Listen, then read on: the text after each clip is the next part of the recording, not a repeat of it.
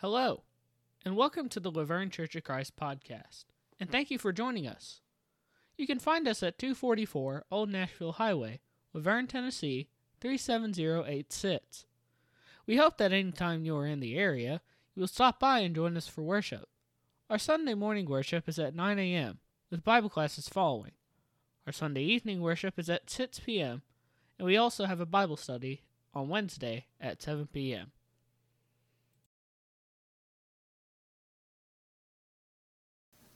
This morning's scripture reading will come from Ephesians 4 4 through 6, and that'll be found on page 1039.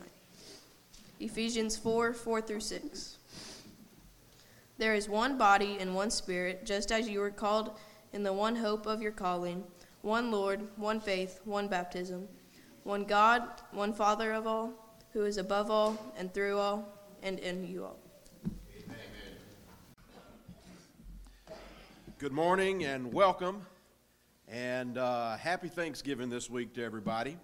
It is so good to see everybody here today. Good to see uh, some of our folks that are away in other areas of the world, sometimes that are here with us today. And uh, man, just so happy to be able to bring the word to you this morning.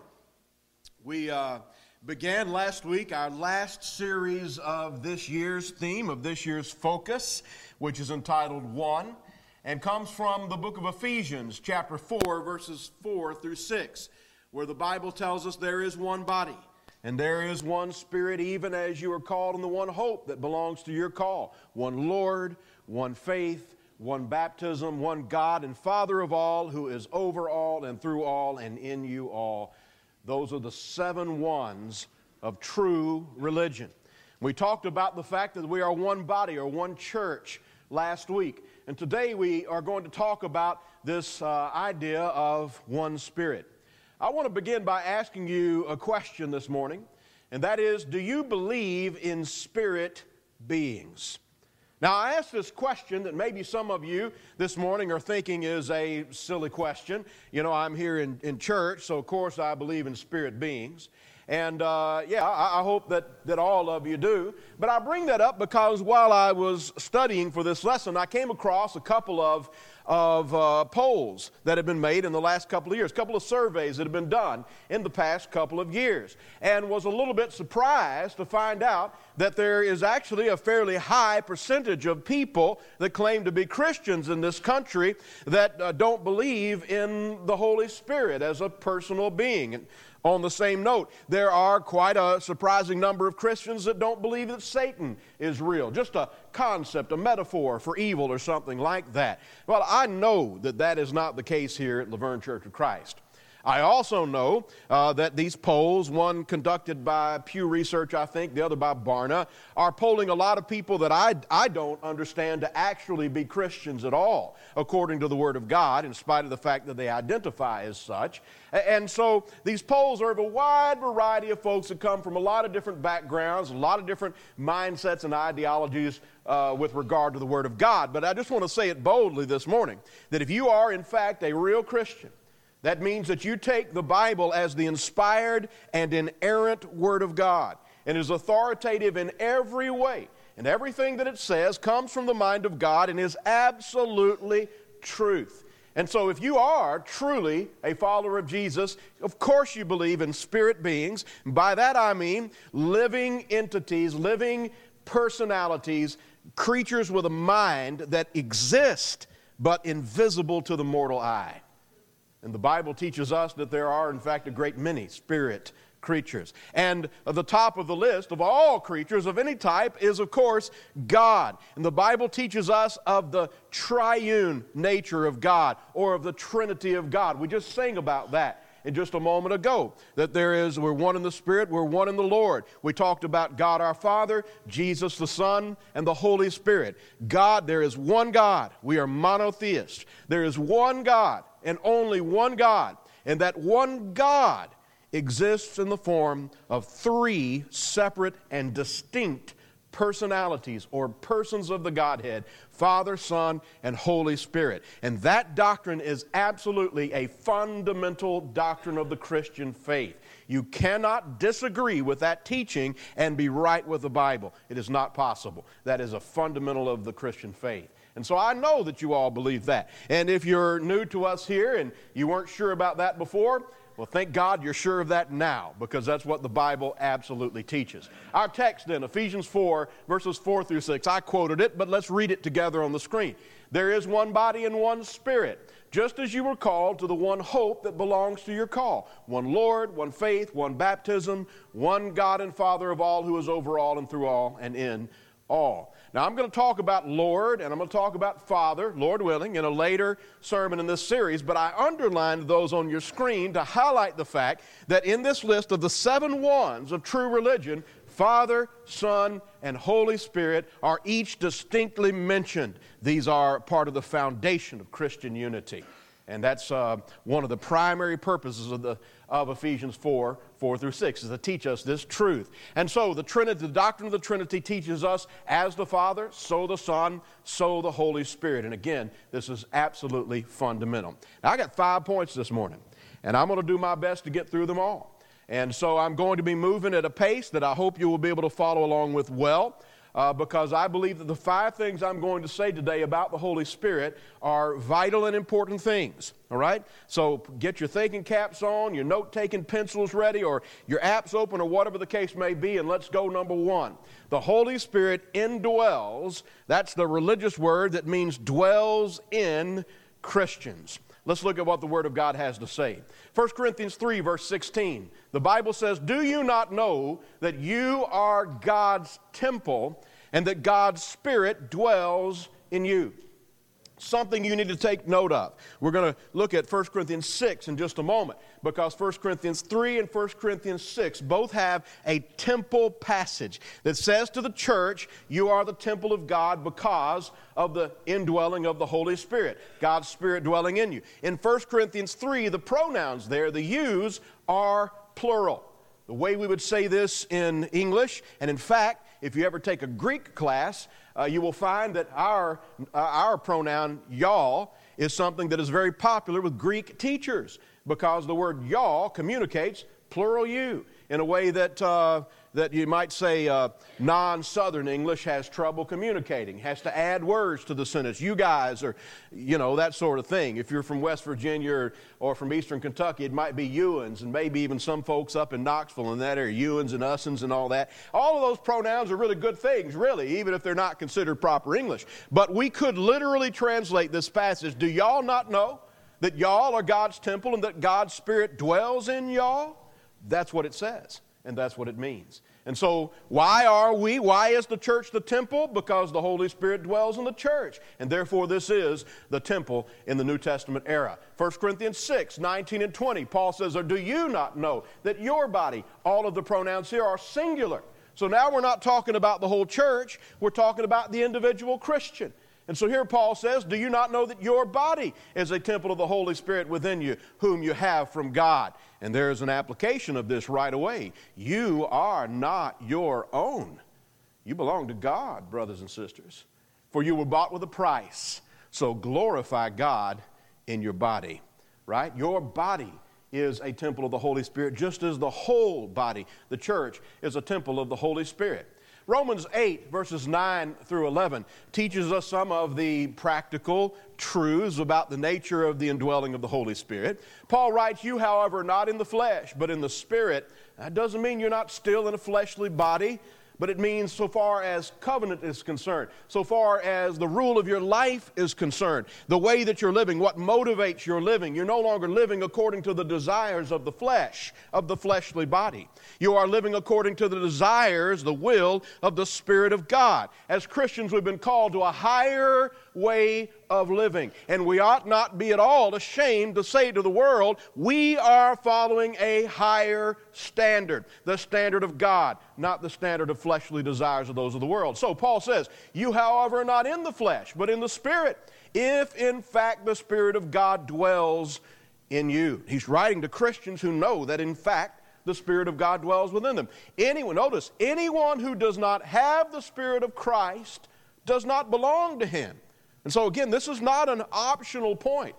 But if Christ is in you, although the body is dead because of sin, the spirit is life because of righteousness. If the spirit of him who raised Jesus from the dead dwells in you, he who raised Christ Jesus from the dead will also give life to your mortal bodies through his spirit who dwells in you. And so, this passage connects the indwelling of the Holy Spirit with hope. And it's interesting when we get into Ephesians 4 4 through 6, you got, you got body, you got spirit, you got hope. All of these things are connected. But I want us to see in this passage, Romans 8 9 through 11, we got several terms Spirit of God, Spirit of Christ. Spirit of Him who raised Jesus from the dead. We've got His Spirit. All of these in this passage are terms for the Holy Spirit, who is the person of the Godhead who dwells in the church and who dwells in the Christian. And so, this, this is the biblical concept of tabernacling or templing or indwelling. All of these words refer to the same biblical idea that God wants to live with His people. That was the original Genesis 1 and 2 and 3 aim of God, and it has always been the aim of God. And we see throughout the history of Israel and coming into the establishment of the church, one of the central purposes of everything that God has been doing is to affirm to us that He wants to be where we are and He wants us to be where He is. God is our Father, and He wants a relationship with us, His children. And so we see that God the Father is in full and direct unity with God the Son, who is in full and direct unity with God the Holy Spirit, who is in full and direct unity with faithful followers of Jesus according to the new covenant. And so, because the Holy Spirit is with us, through him we are with Jesus. And if we are with Jesus, then we are with and we are in God our Father in a connected, close, and personal relationship. And this is a beautiful truth of the Christian religion and of the New Testament system. And let me tell you this nobody outside of Christ is connected with the Father.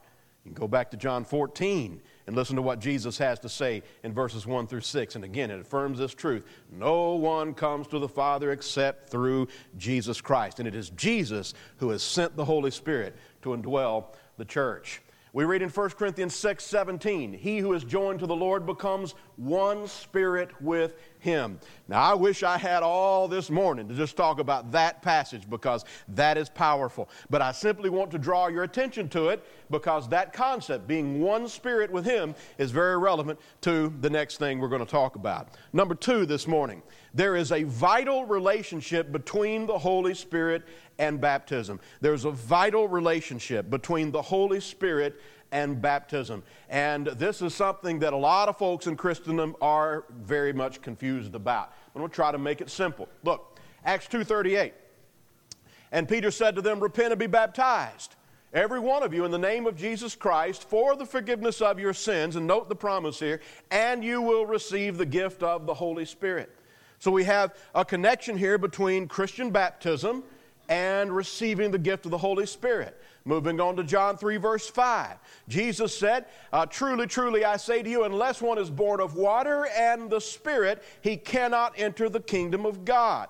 Now, there was no debate about this passage for at least 1,500 years in Christian history that this is a baptism passage. Even when the Protestant Reformation began, you can read the writings of Martin Luther and recognize he understood John 3 5 to be a baptism passage. There are some folks that consider themselves evangelicals today that will deny that, but they are unfortunately wrong. This passage is a, a, baptism passage, and if you look at the context of John 3, you can affirm that in a number of different ways. And so, again, in this passage, we have the connection between being born of the water, being baptized into Christ, and uh, the work of the Holy Spirit in our lives, connected together there. A parallel to John 3 5 is Titus 3 5 uh, where Paul tells us he saved us not because of works done by us in righteousness, but according to his own mercy. How? By the washing of regeneration and renewal of the Holy Spirit. You see, when a believer comes to the point of obeying the gospel, and decides I'm going to obey the commandment to be baptized for the forgiveness of my sins,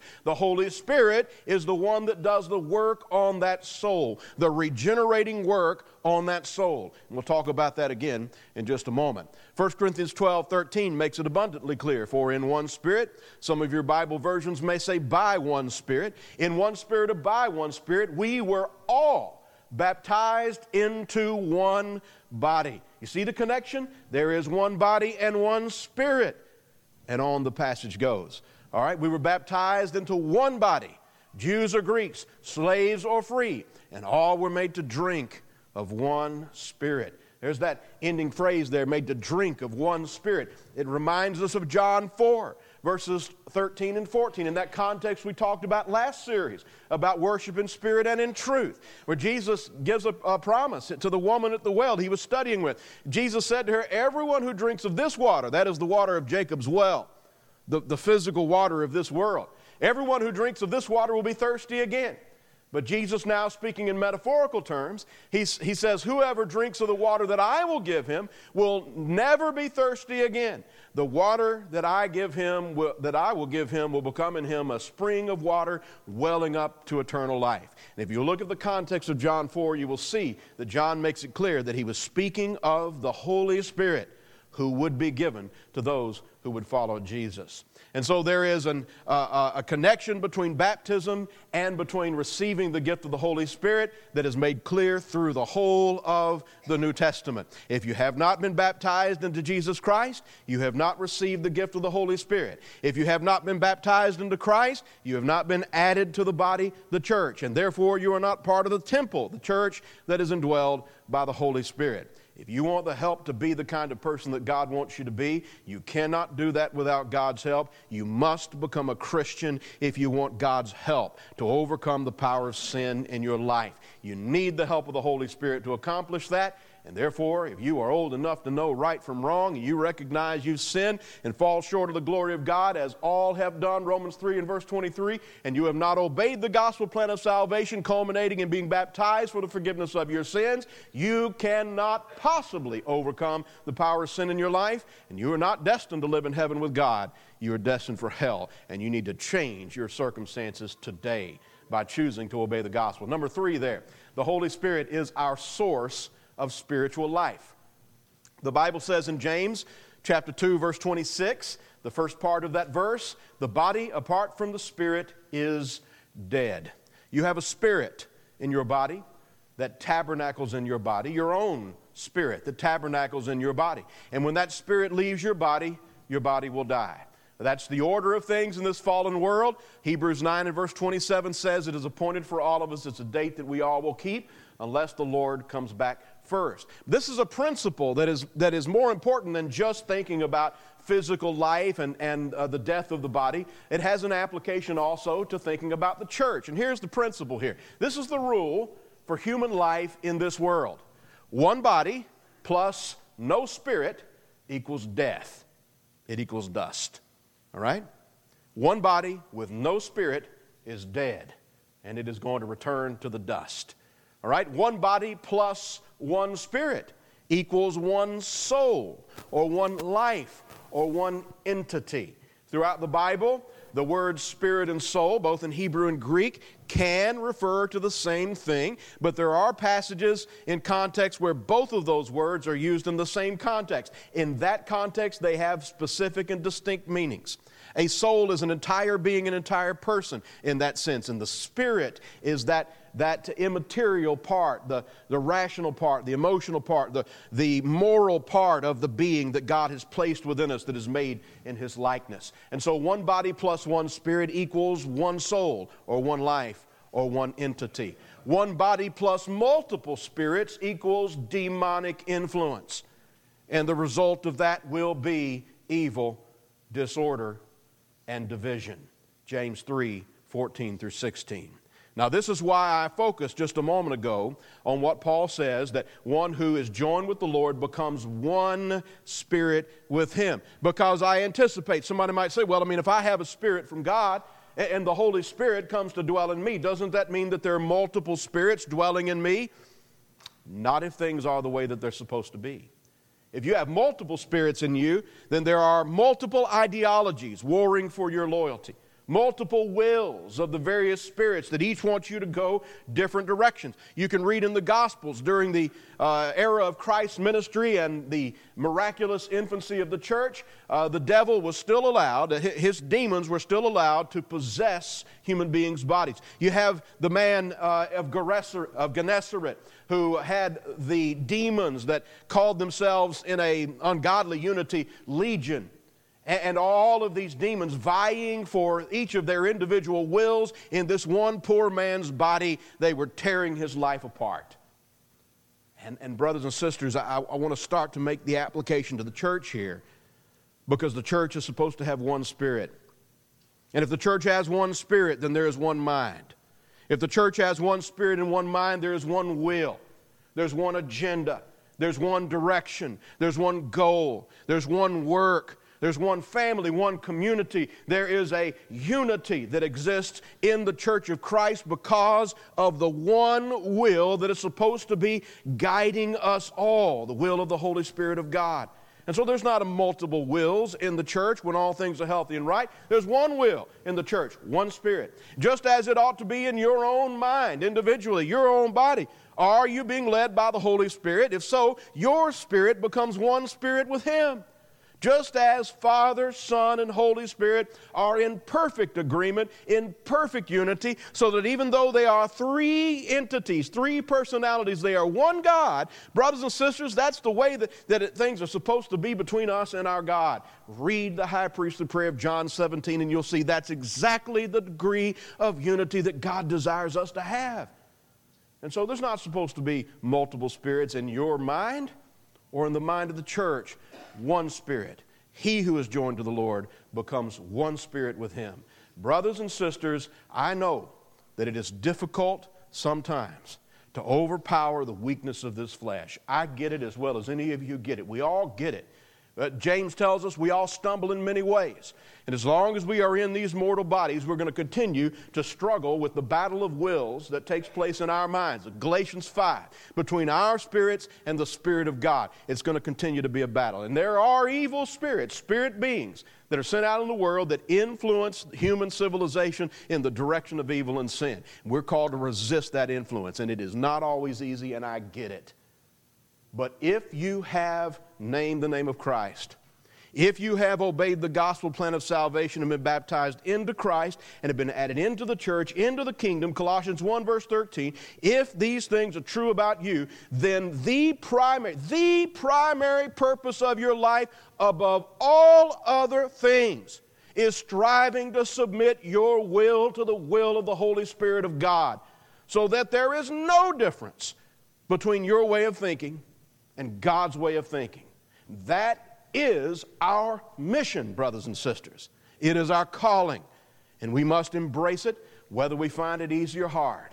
The body apart from the spirit is dead, as with our bodies, so with the church.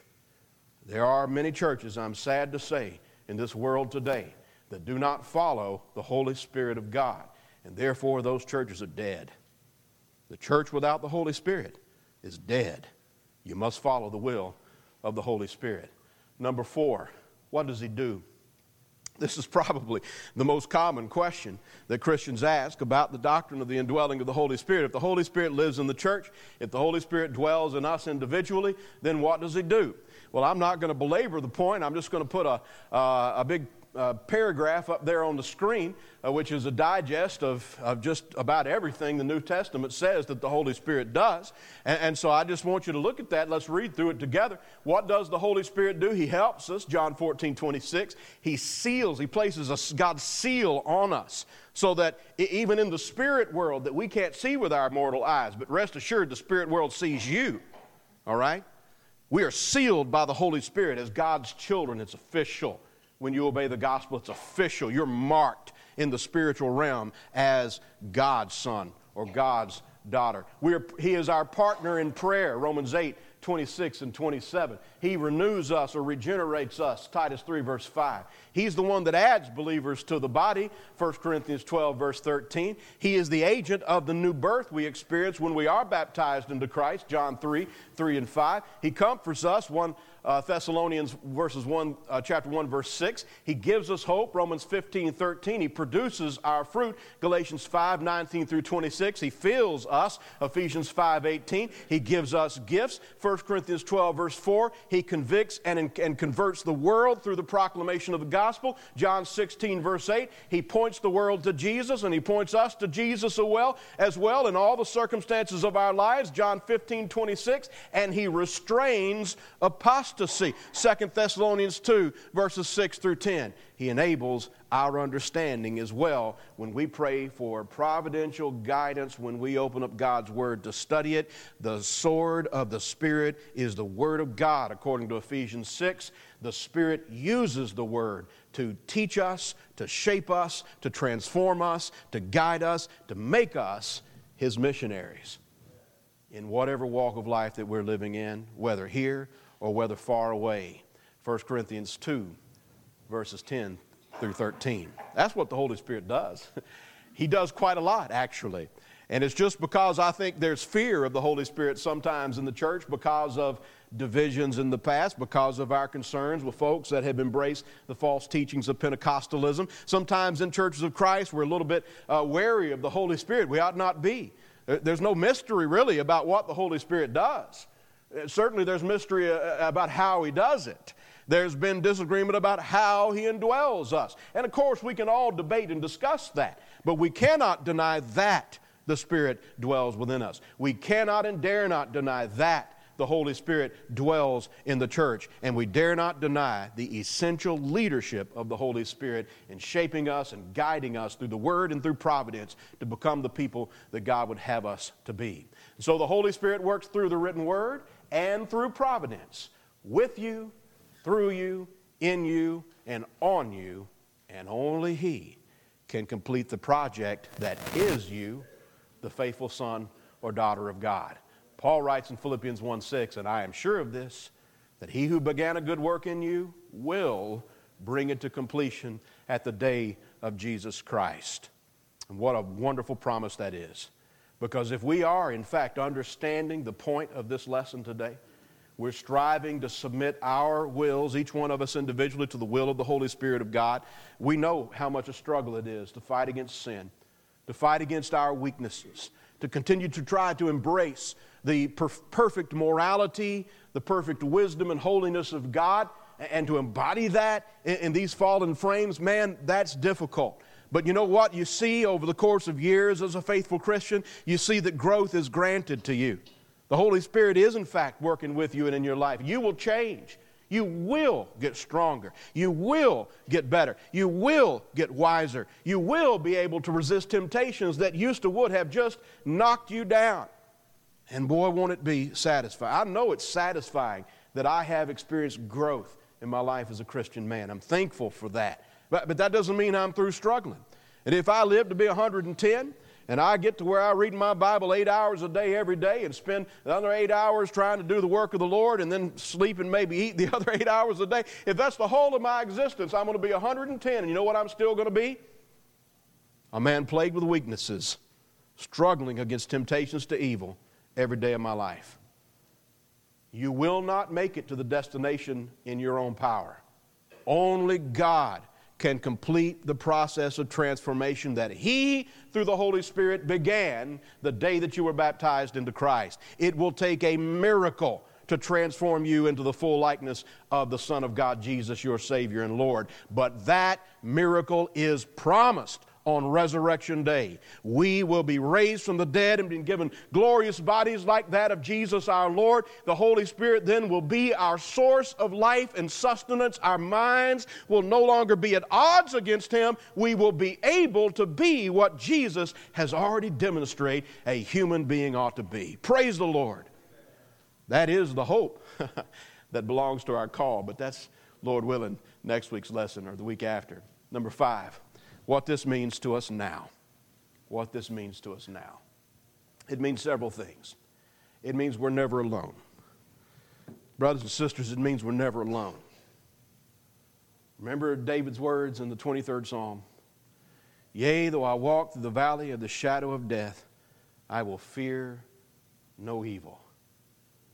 For you're with me. your rod, your staff comfort me.